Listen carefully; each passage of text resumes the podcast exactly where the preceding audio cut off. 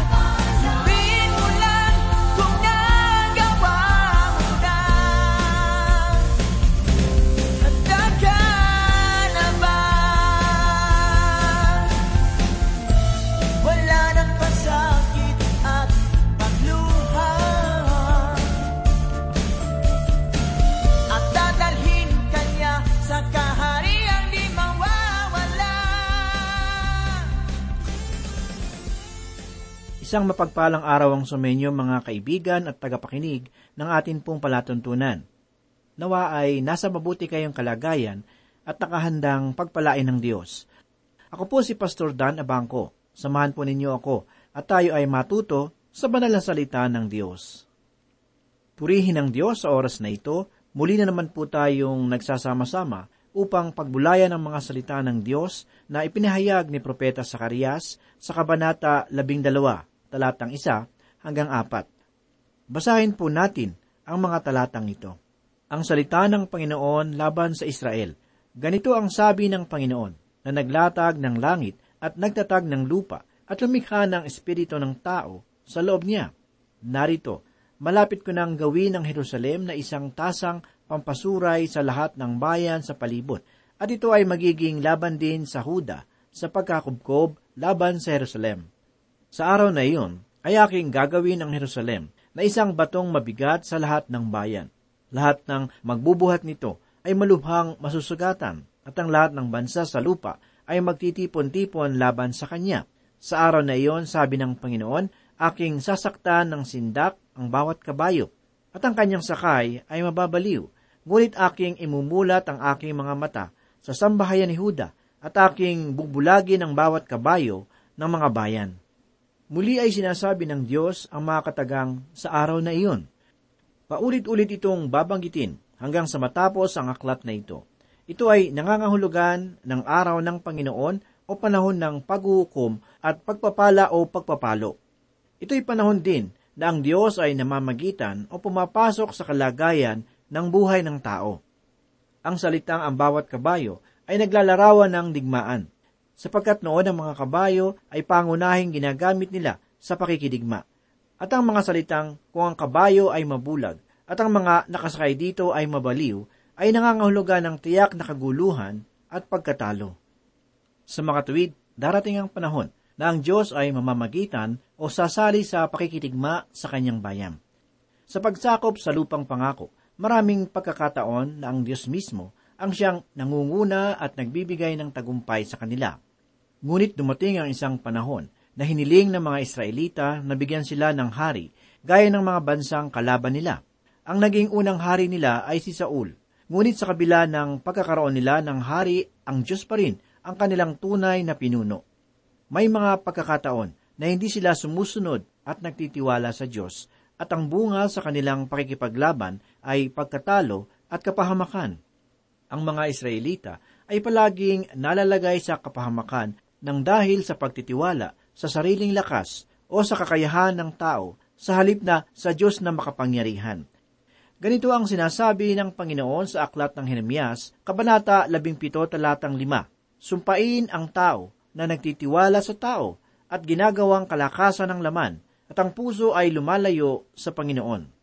Sa talatang pito naman ay ganito ang sinasabi, Mapalad ang tao na nagtitiwala sa Panginoon at ang pag-asa ay ang Panginoon. At kahit pa sa kanilang mga kabiguan, ang Diyos ay patuloy na nagpapaalala na sila ay dapat na magtiwala sa Kanya. Kapag tayo ay dumaranas ng mahihirap na kalagayan sa buhay, mga pagsubok at mga tukso, ang mga ito ay nagpapaalala sa atin ng ating mga kahinaan. Ngunit huwag nating kalimutan na mayroong tayong makapangyarihang Diyos na handang tumulong sa sinumang nagtitiwala sa Kanya.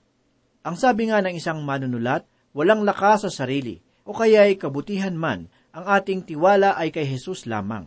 Siya ang matatag at matibay na kanlungan, ang Panginoon, ang tanging lakas at ang tugon sa lahat ng pangangailangan. Anumang sinimulan natin na wala ang Diyos, ay tiyak na hahantong sa kabiguan.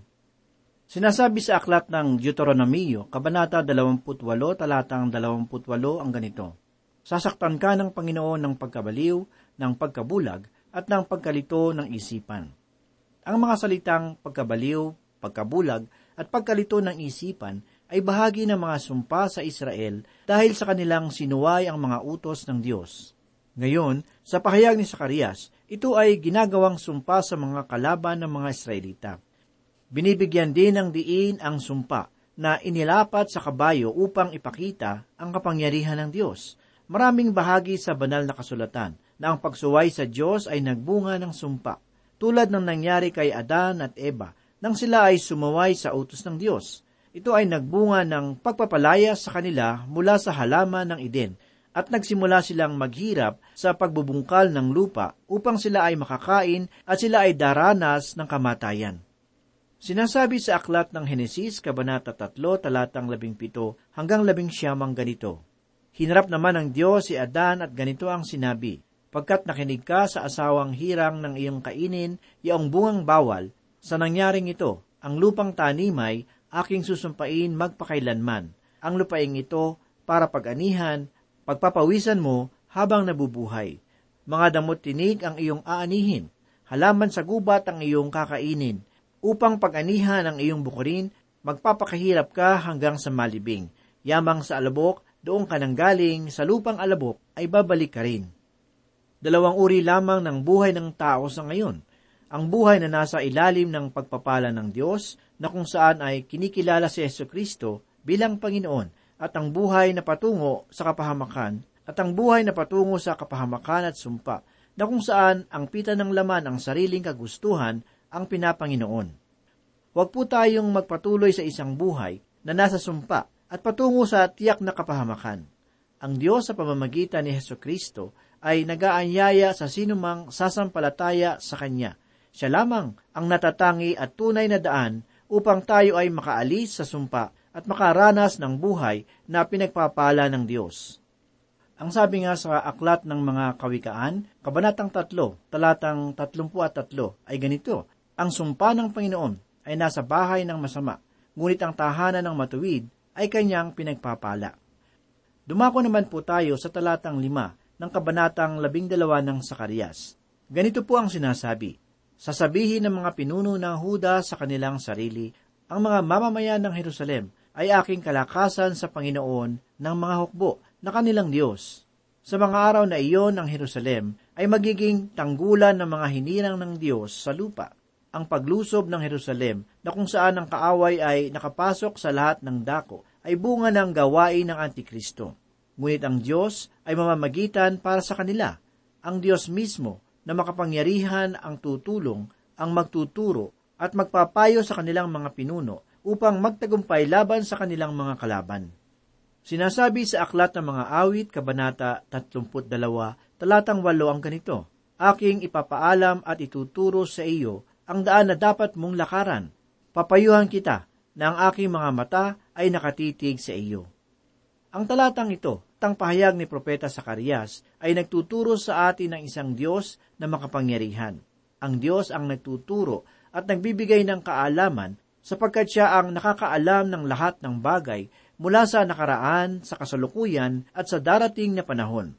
Ang kaalaman ng tao ay napakaliit at may hangganan at hindi man lamang maihahambing ng kahit kaunti sa kaalaman ng Diyos. Sinasabi sa Isayas Kabanatang 55, talatang 8 ang ganito, Sapagkat ang aking mga pag-iisip ay hindi ninyo mga pag-iisip, ni ang inyong mga pamamaraan ay aking mga pamamaraan, sabi ng Panginoon. At ganito din ang inihahayag sa unang sulat ng mga taga-Korinto, Kabanata 3, talatang 11 hanggang 20. Ang karunungan ng sanlibutan ito ay kahangalan sa Diyos, sapagkat nasusulat, hinuhuli niya ang marurunong sa kanilang mga katusuhan at muli nalalaman ng Panginoon na ang pangangatwiran ng marurunong ay walang kabuluhan.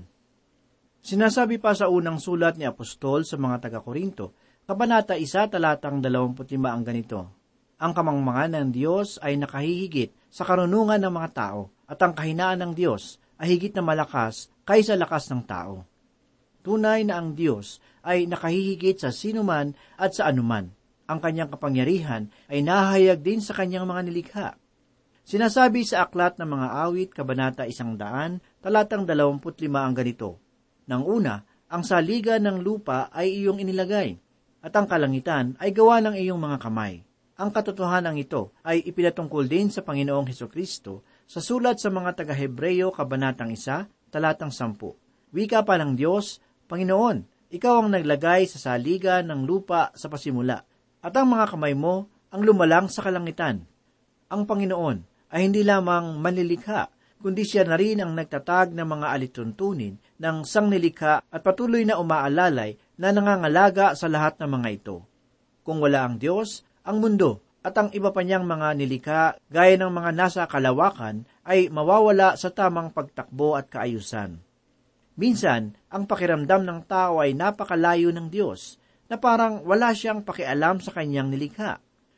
May mga grupo na naniniwala patungkol dito na matapos likhain ng Diyos ang mundo, ito ay kanya nang iniwan na tumatakbo sa sariling landas.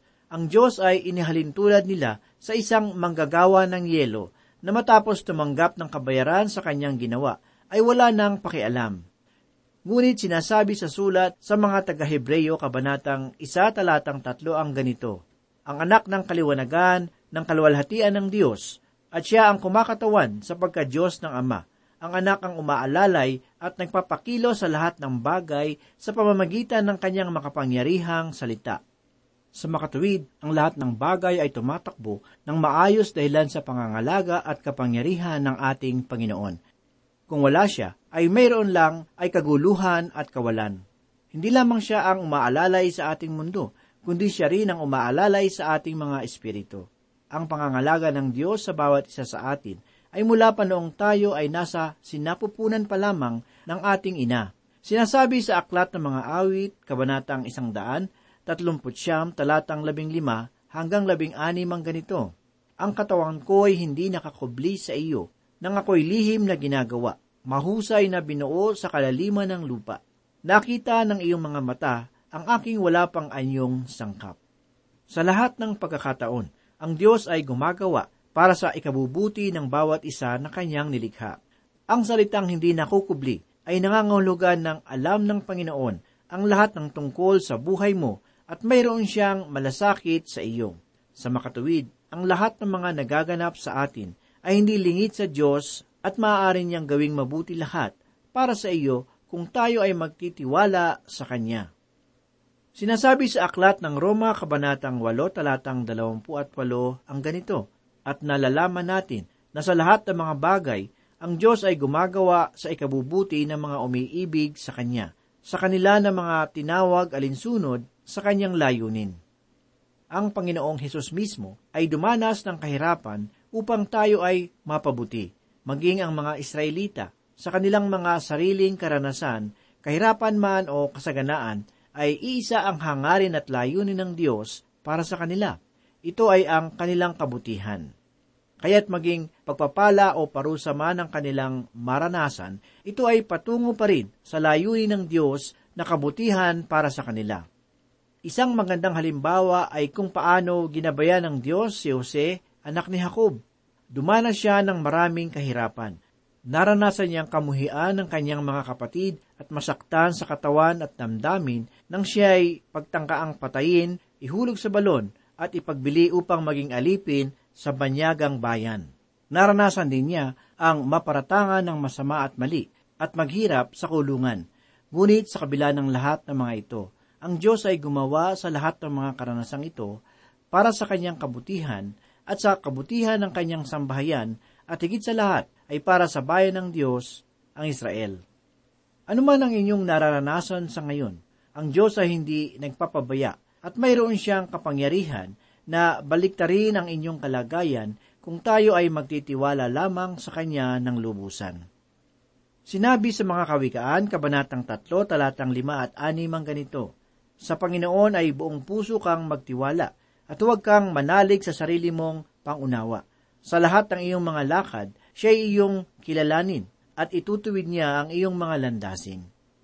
Karamihan sa mga tao ay nagsasabing mayroon silang pagtitiwala at pananalig sa Diyos. Ngunit sa totoo lang, sila ay nagtitiwala lamang sa kanilang sarili. Ang magtiwala ay nangangahulugan ng paglalagay ng buong pag-asa sa Diyos para sa ating kaligtasan at maging sa ating mga inaasam sa ating buhay. Ito ay may kalakip na pagkakaalam at pagsunod sa mga salita ng Diyos at sa kanyang kalooban. Kung mayroon tayong pananampalataya at pagsunod, ang Panginoon ay mabibigyan tayo ng gabay sa lahat ng landasin sa ating buhay sa kabila ng mga kahirapan at mga hadlang. Ang Panginoong Hesus ang siyang tunay na nasusunod sa buhay ng isang taong nagtitiwala sa Kanya ito ay pagkilala at pagsandal sa Diyos sa araw-araw. Ito ay ating may papahayag sa pamamagitan ng pananalangin, pagbabasa ng salita ng Diyos at pagsasagawa ng ating mga natutunan sa araw-araw. Kaibigan, may dinaranas ka bang mahirap na sitwasyon sa iyong buhay?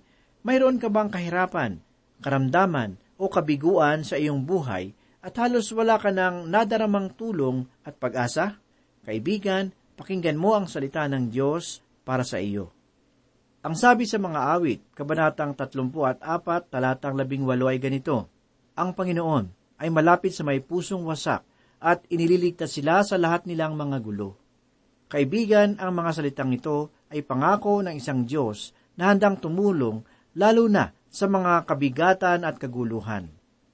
Napakalapit ng Diyos sa mga taong may mabibigat na pasanin at may dinaranas na bagyo sa kanilang buhay, tulad ng isang magulang sa kanyang anak. Ang kanyang pag-aaruga at pag-ibig ay higit sa panahon na ang anak ay dumaranas ng kapighatian. Ang isang magulang ay palaging naroroon at nakahandang tumulong lalo tigit ang kanyang anak ay walang kakayahan. Mayroong isang kwento sa mag-asawang may tatlong anak na dalawang lalaki at isang babae. Ngunit sa di maiwasang pangyayari, ang panganay na anak ay nagkaroon ng kapansanan. Ang isip nito ay tulad sa isang bata at hindi rin niya magamit ang kanyang mga kamay at paa. Samantalang ang dalawa niyang anak, bukod sa ang mga ito ay malulusog, sila rin ay magaganda. Ang panganay ay dalawampung taong gulang na, ngunit nasa kanya ang pag-aaruga at pagmamahal, hindi lamang ng kanyang mga magulang, kundi pati ang dalawa niyang kapatid. Ang pagmamalasakit ng buong pamilya ay nakatuon sa kanya. Kaya kahit minsan ay hindi niya nadama na siya ay pinabayaan. Busog siya sa pagmamahal ng mga ito. Karamay niya silang lahat sa kanyang paghihirap. Mapalad siya sapagkat naroroon ang pagmamahal at pagmamalasakit ng kanyang buong pamilya. Subalit, mayroong ding pagkakataon na sa haba ng kanyang karamdaman, dumarating ang panahon na siya ay naaawa sa sarili at pakiramdam niya ay nagsasawa na ang kanyang pamilya at tila baga ay wala na ang kanilang pag-ibig at magiliw na pagmamalasakit sa kanya, kundi ang nakikita niya ay pawang kalungkutan. Pakiramdam niya ay wala nang saysay ang kanyang buhay. Ito'y puro kalungkutan, kawalang pag-asa, kabiguan at madilim na kinabukasan. Kaibigan, maaaring ganito rin ang iyong kalagayan at nararamdaman. Subalit, huwag mong kalimutan, ayon sa banal na kasulatan, na naririyan ang Diyos at siya ay isang magulang na handang tumulong. Marahil ay maaari kang magtanong, ibig bang sabihin, ako ay gagaling o kaya'y gaganda ba ang aking kalagayan? Maaaring oo at maaari ding hindi. Oo sapagkat walang imposible sa Diyos. Siya ay makapangyarihan. Siya ang lumikha ng langit at ng lupa at kung luloobin niya, kaya kanyang pagalingin. Maraming may karamdaman ang nagpatotoo. Isa na ang aking kapatid na sa pamamagitan ng mataimtim na pananalangin at lubos na pananalig kay Jesus, siya ay mahimalang napagaling sa sakit na kanser at siya ngayon ay ginagamit ng Panginoon sa paglilingkod. Ngunit, ang iba ay maaaring hindi na mapagaling kung ito ay plano ng Diyos para sa kanya. Kagaya ni Apostol Pablo na humihiling sa Diyos ng kagalingan mula sa kanyang karamdaman. Ngunit, hindi ang sagot sa kanya ng Diyos. Pagkus ipinaunawa ng Diyos na sapat ang kanyang biyaya upang sa kanyang kalagayan ay magkaroon pa rin ng kabuluhan ang kanyang buhay at iyon ay naranasan ni Apostol Pablo. Ipinagpapatotoo niya sa kanyang pangalawang sulat sa mga taga-Korinto, Kabanatang 12 talatang siyamang ganito, Subalit sinabi niya sa akin, ang aking biyaya ay sapat na sa iyo, sapagkat ang aking kapangyarihan ay nagiging sakdal sa kahinaan. Isa pang magandang halimbawa na dumanas ng lubos na paghihirap at kapighatian ay si Job. Isa siyang taong mabuti. Sa totoo lang, siya ay pinakamabuting tao na nabubuhay sa daigdig ng panahong iyon. Wala siyang katulad. Ngunit dumanas siya ng matinding pagsubok at kahirapan. Namatay ang kanyang sampung anak, nawala ang kanyang mga ari-arian, at kinutya ng kanyang asawa sa kanyang kalagayan pati ang kanyang pananampalataya. Ngunit sa kabila ng lahat, Si Job ay nanatiling tapat sa kanyang pananampalataya sa Diyos at napatunayan niya na ang Diyos ay handang tumulong at ang kanyang biyaya ay sapat. Kaibigan, maaaring dumaranas ka ng ganitong kalagayan, subalit alalahanin mo ang mga paalaala at mga pangako ng Diyos sa banal na kasulatan. Ang Diyos ang handang saklolo sa mga tumatawag at nagtitiwala sa Kanya. Napatunayan na ito mula sa mga taong nabubuhay sa lumang tipan, gayon din sa bagong tipan, at magpahanggang ngayon sa atin at maging sa ating mga mahal sa buhay. Kaibigan, lagi mo sanang aalalahanin, maging anuman ang iyong kalagayan at nararanasan sa iyong buhay, na sinabi ng salita ng Diyos, mapalad ang tao na nagtitiwala sa Panginoon, at ang pag-asa ay sa Panginoon. Manalangin po tayo.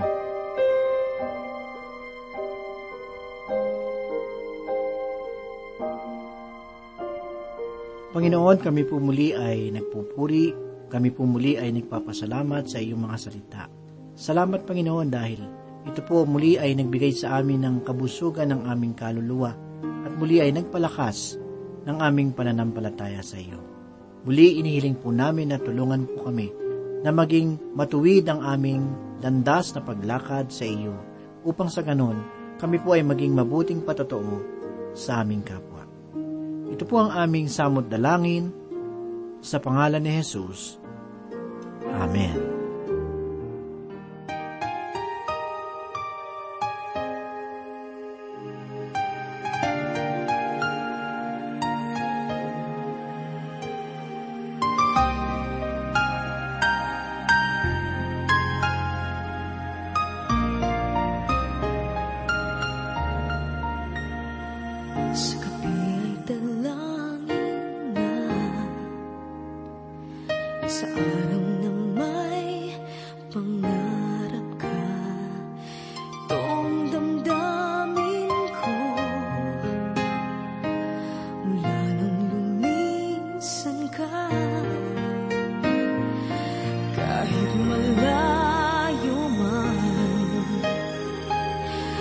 Laging hiling sa may kapal. Damhin ang paglingap